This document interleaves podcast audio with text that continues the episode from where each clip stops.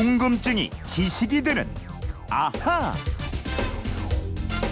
궁금한 건 풀고 살아야죠. 궁금증이 지식이 되는 아하. 휴대폰 뒷번호 0029번님의 궁금증입니다. 친구 중에 절에 열심히 다니는 친구가 있는데요. 우리가 쓰는 일상 용어 중에서 불교에서 온 말이 아주 많다고 하더라고요. 불교 유산이 많은 걸로 봐서는 그럴 것 같기도 하다라는 생각이 드는데 구체적으로 어떤 말이 불교에서 왔는지 좀 알려주세요. 라고 문자를 주셨네요.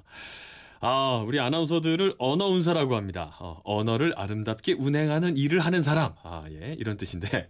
MBC의 언어운사 김초롱 아나운서와 함께하겠습니다. 어서 오세요. 네, 안녕하세요. 우리 김초롱 아나운서도 예. 아나운서 그 공부할 때 네, 우리말 공부 많이 하셨죠?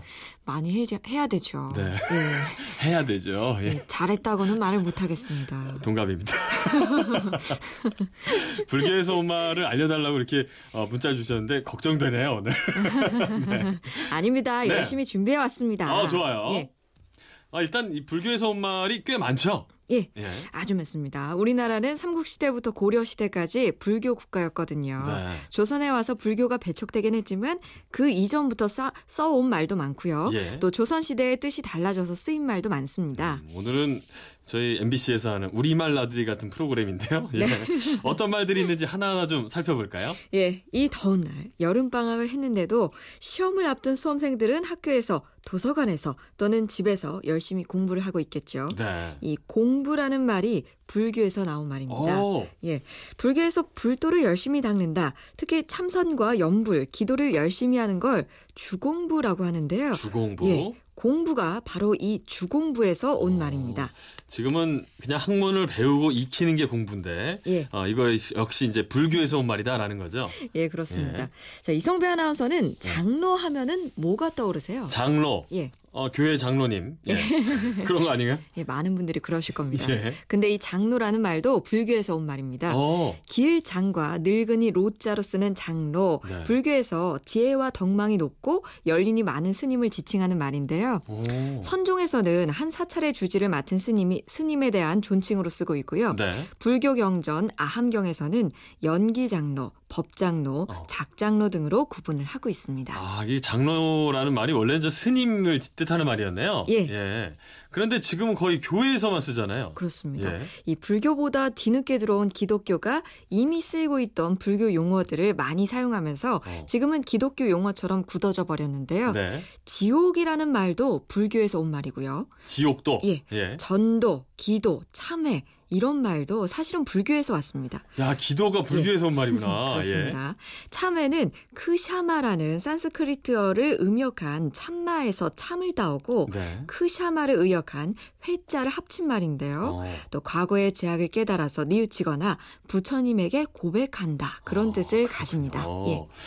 야, 불교든 기독교든 뭐 어떤 종교든 이 종교는 기본적으로 자신의 죄를 뉘우쳐서 용서를 구하고 또 다, 른 사람을 이 내가 믿는 종교의 세계로 이렇게 인도하고 뭐 그런 거 아니겠어요? 예, 예. 그러다 보니까 이제 비슷한 용어들을 쓸 수밖에 없었을 것 같긴 한데 아무튼 뭐 따지고 보면은 저 불교 용어가 많은 거네요. 예. 그렇습니다. 자, 그리고 건달이라고 아시죠? 건달이요? 예, 이 건달을 한자로 쓰면 하늘 건자, 도달할 달자를 씁니다. 예. 하늘에 도달한다 이런 의미겠죠. 어. 그러니까 요즘 사용하는 건달의 의미하고는 완전히 다른 거예요. 야, 그러니까 예전에 그 건달은 좋은 뜻이네요. 하늘에 그렇죠. 도달한다. 예, 예. 예. 근데 요즘은 누가 저를 야 건달 이러면은 기분이 안 좋거든요. 그런데 예. 건달이란 말은 왜 들으셨어요?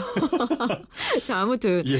건달은 원래 불교에서 음악을 관장하는 신 예. 건달바에서 유래된 말입니다. 네. 불교 국가였던 고려 때까지 각종 불교 의례에 동원되는 악사 집단을 건달바라고 불렀는데요. 네. 이렇게 융성했던 불교가 조선에 들어오면 배척되고 세력이 약화됩니다. 아. 그래서 악사 집단인 건달바도 할 일이 없어졌고요. 네. 이 사람들이 살기 위해서 팔도강산을 떠돌아다니면서 가진 재능으로 품을 팔다 보니 점차 건달이라는 음. 별로 좋지 않은 의미로 불리게 된 거죠. 그렇군요. 예.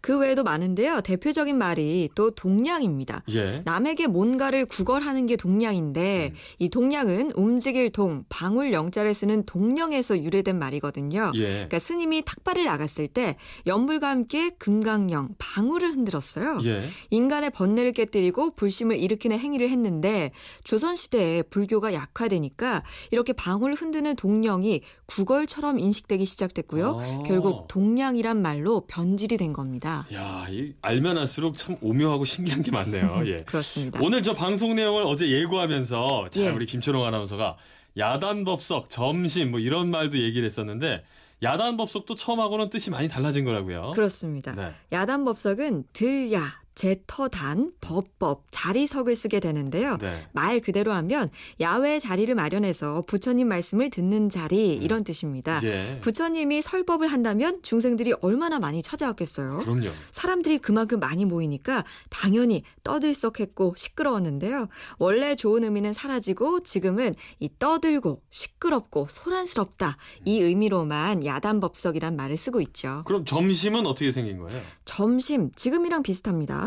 요즘은 하루 세 끼가 식사가 하는 게 일반화됐는데요. 네. 이 점심은 선승들이 수도를 하다가 시장기가 돌 때 정해진 시간 외에 아주 조금 먹는 음식을 가리키는 말입니다. 아. 그래서 점심 마음에 점을 찍듯 먹는다고 해서 마음심에 점점을 쓰게 됐습니다. 아, 저도 오늘 방송 끝나고 마음에 점좀 찍어야겠네요. 예. 그야말로 저 간단하게 먹는 중간 식사라는 거잖아요. 그렇습니다. 예. 또 투기라는 말 아시죠? 투기요? 예, 뭐 주식 투기, 부동산 투기 이럴 때 쓰는데요. 네. 기회를 틈타서 큰 이익을 보려는 거래를 투기라고 합니다. 네. 원래는 몸과 마음을 통해서 이 부처님의 가르침을 호련히 깨달아 얻는다는 뜻이고요. 어, 우리가 집에서 밖으로 나올 때 꼭 통해야 하는 것이 있잖아요. 문 전에. 문 전에? 현, 현관에? 예. 예. 이 현관 있잖아요. 어. 그 현관을 말하는 거예요. 아, 현관. 아니, 너무 놀라셔서 제가 예, 지금 너무 어렵게 급 질문 말했나. 들어오니까 우리 말 질문은 제가 굉장히 두려워하거든요. 역시 잘하진 않았어요, 우리가. 자, 아무튼 예. 이 현관, 거물현에 빗장관을 쓰는 현관은요. 아하. 원래 깊고 오묘한 이치로 들어가는 관문이라는 뜻이고요. 예. 세계, 인간이 살아가는 전 세계라는 말도 불교의 시방 세계라는 말에서 온 말입니다. 아, 이 발음 똑바로 해야 되겠네요. 시방은 예. 한자어로 읽으면 십 방, 즉 동서남북과 네. 동북, 동남, 서북, 서남 그리고 위, 아래 어. 이렇게 모두 10가지 방향이고요. 예. 여기에 시간의 구분인 삼세를 합쳐서 세계라는 말이 나온 겁니다. 아유, 생각지도 못했던 단어들이 굉장히 많네요. 자, 제가 하나만 더 말씀드릴게요. 예. 귀찮고 성가신 일로 괴로움을 당할 때 네. 시달린다 이렇게 표현을 하죠. 어, 시달려요. 예, 예. 이것도 불교의 시달임에서 파생된 말입니다. 그래요. 어려운 말이 이렇게 좀 안 좋게 쓰이고 있는데 아우 시달려 이런 거 맞죠?